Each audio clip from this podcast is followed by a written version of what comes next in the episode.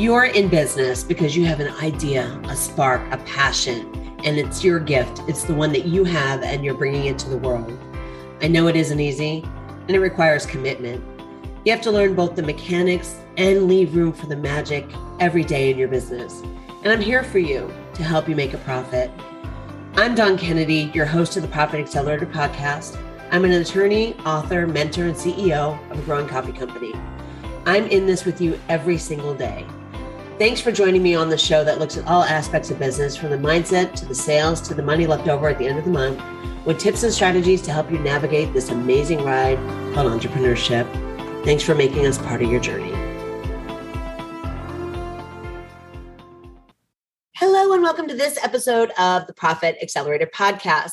Now, a lot of times when I invite guests on, they have tips and tricks for navigating some of the mechanical things we have to do or the mindset things we have to do. But today, my guest has been in entrepreneurship for sixteen years and in network marketing, and has navigated moves into new business models, into the online space. And I just want to invite Amy on here to talk to you about all the changes that have been going on and the staying power of being really disciplined and intentional about your entrepreneur journey and how you can make it work for you and make it sustainable. Amy, thank you so much for joining me today. My pleasure. Thank you very much for having me on, inviting me. So why don't you tell everyone who you are and who you serve? Oh, wow. I am Amy Deitemeyer, and I mostly serve all age groups of women. My passion, if you will, is really for serving women who are stay-at-home moms, and or even if they're not a mom, just trying to design a life that they love to get up and live every morning. I love that. So you have been in this network marketing model for sixteen years. Tell us, how did you get started in that and what attracted you to that model? Honestly, um, I didn't know what I wanted to be when I grew up. I'm not going to tell you my age, but I was well into my twenties, and uh, just I started college a few times. It wasn't what I wanted to do. At one time, I had three part-time jobs. I just was trying to find my place. And I had been a part of direct sales a couple of different times. And honestly, becoming part of this company was just a way to get my discount on a product that I love. Then I fell in love with the business model because I didn't know anything about it when I joined. Yeah, I hear that from people that sometimes they have to try out a couple different companies or they have to try out a couple things.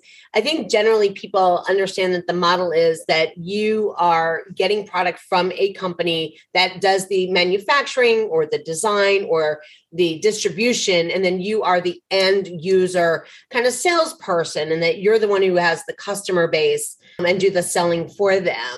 So I think um, generally people understand that model, but you know, you are responsible for a lot of the business aspects of running that customer base. So oh, yeah. Over the last sixteen years, what does that look like for you? Oh, well, we really focus. I my I love to focus just on my relationships with my clients. I think above everything else, that is what is important at the end of the day. That not only am I having honesty and integrity in helping them, but that I'm helping them, you know, to not just caring about that one-time sale. I really enjoy, you know, if my client has a new grandchild, I'll send her a card or whatever. I think it's just that personal connection, listening before you have an answer when they have a need, filling that need, and then being able to develop an authentic relationship where I'm really caring about them. How has that changed or evolved, or has it changed or evolved in, you know, all of your years in the business as things have gotten more email and less handwritten card, or they've gotten more text message versus phone call? What have you seen? Yeah. Wow. What a great question. It's, it has been a big change. But at the heart of it, I mean, you'll hear people say, oh, nobody checks their emails anymore.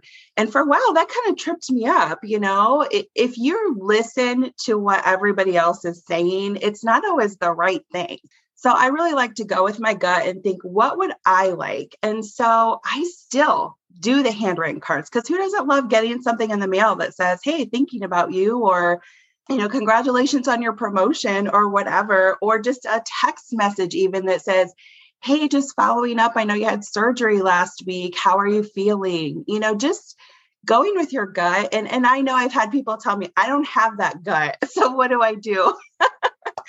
So, you know, there's practical ways to do that as well. But I just think that even though we've gotten very technological and digital in our businesses, that personal connection is never going to be something people don't want, whether it's that handwritten card or that personalized text message or the phone call. People do still pick up the phone.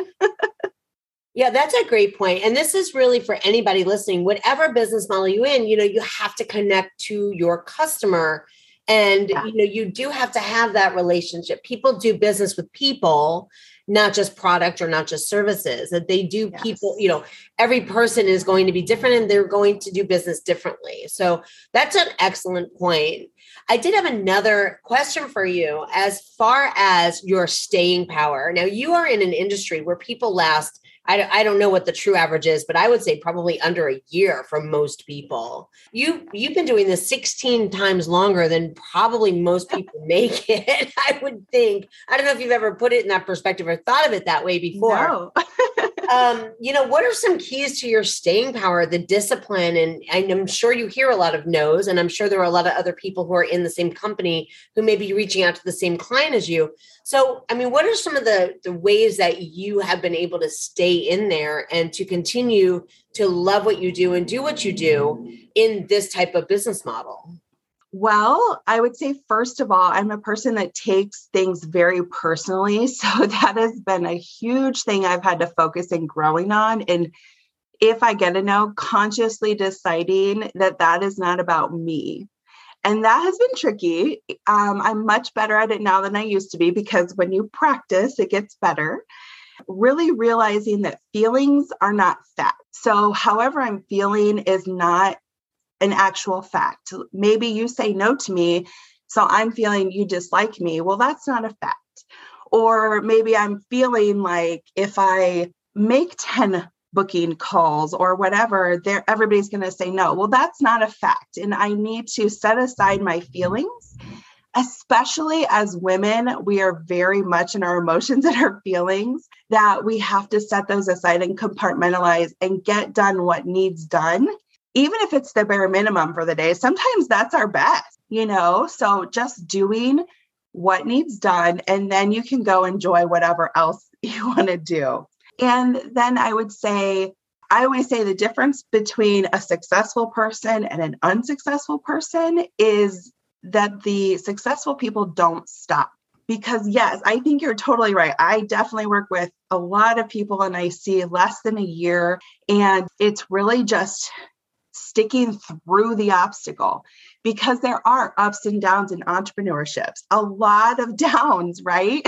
You understand that, I'm sure. Oh yeah. But the ups make it so worth it, and the freedom and the flexibility that we have as entrepreneurs. So really having that vision that this will get better and to keep going even when it's stinky.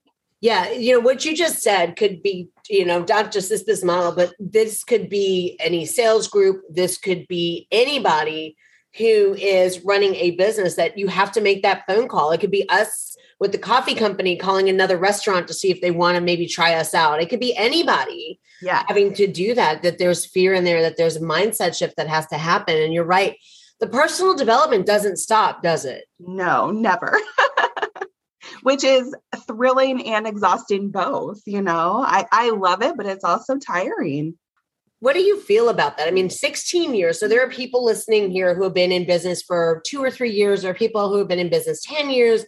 But, you know, you've been in for quite a long time. Around the time that you've been in business, I'll be honest, I've worked with people who are like, okay, time to sell and start something new. I'm kind of getting tired of this or whatever.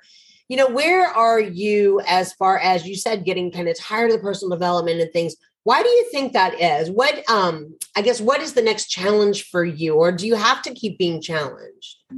I do. I I enjoy growing because I really feel like that's how I can be excellent um, for God, for myself, for my family. And I think that, you know, at the times when I am just feeling exhausted, I've got people who I can talk to about that, you know, because every every entrepreneur has been through that at some point. So just, you know, them reminding me that it will get better, to keep pressing on, um, making sure that I'm having quiet time every morning, making sure that I am filling my mind with positive things, that even if I don't feel, you know, there we go again, feelings are not facts. Even if I don't feel that I'm in the best frame of mind, listening to something positive is still going to subconsciously affect me to keep going forward. So it sounds like every entrepreneur also needs that circle and that accountability. And, yes.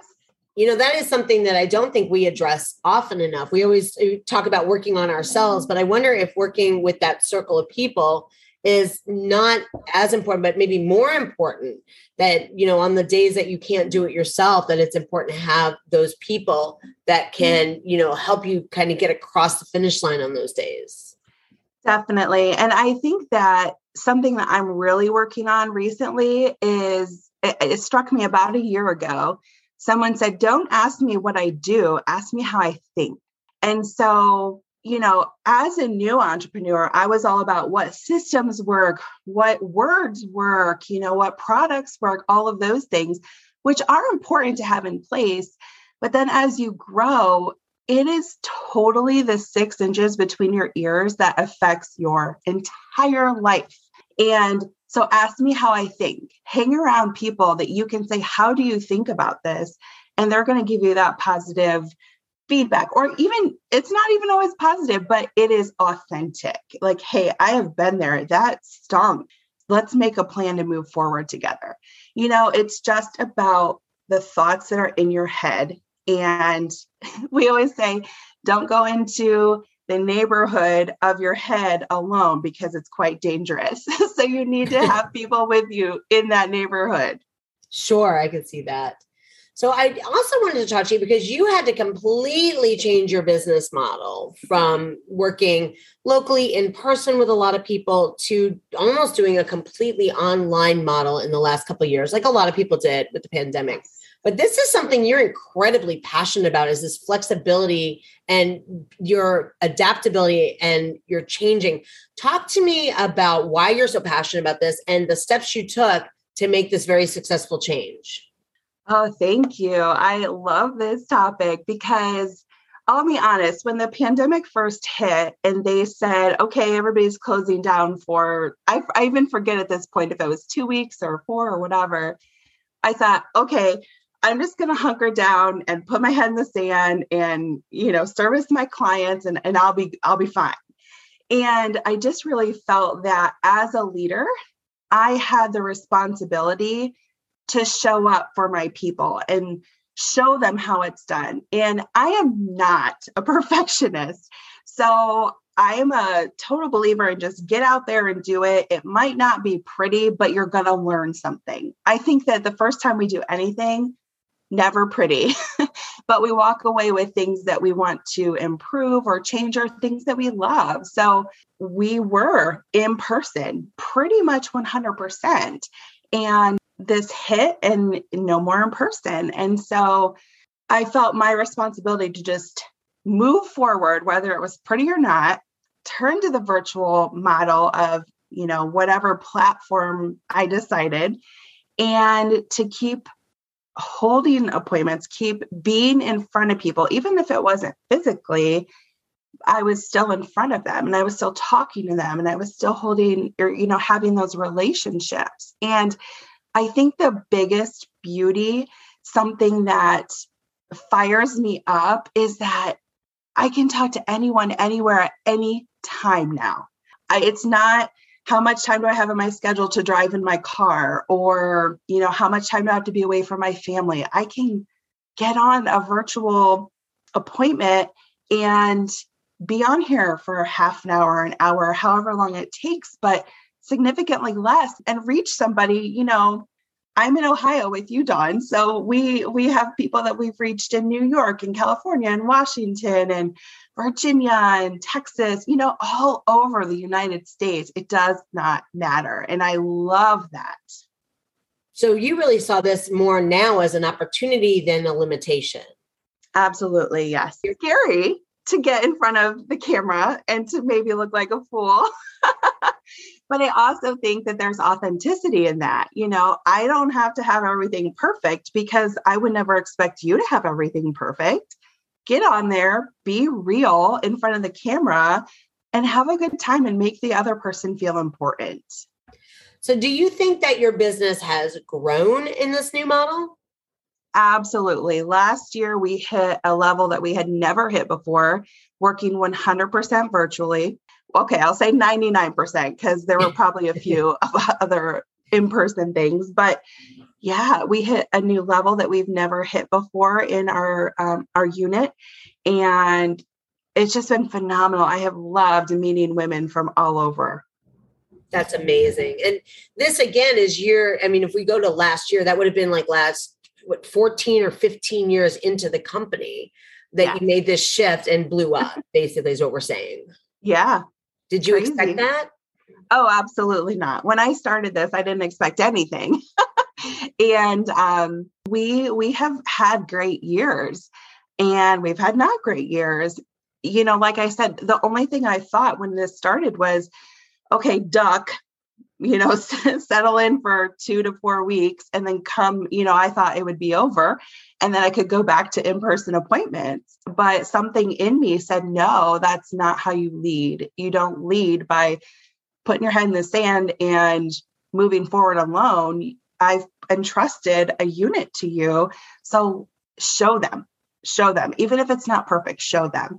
And so I was shocked, you know, at the number of people who, and, and you know, some people do want to be back in person right now, which is fine. But there's also people who love the convenience of just being at home, hopping on the computer for twenty minutes and then walking away feeling loved and confident. And it's, it's it was such a surprise when we got towards the end of our last year.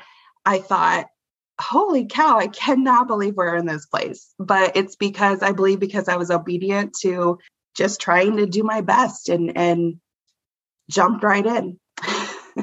Yeah, that's amazing. It is very important for people to hear a couple things. And one is that you did trust your gut and you listened when it was like, okay, it's time to do it this way. And, you know, it did work out. And I'm sure there were moments where you really weren't sure that it was going to work out.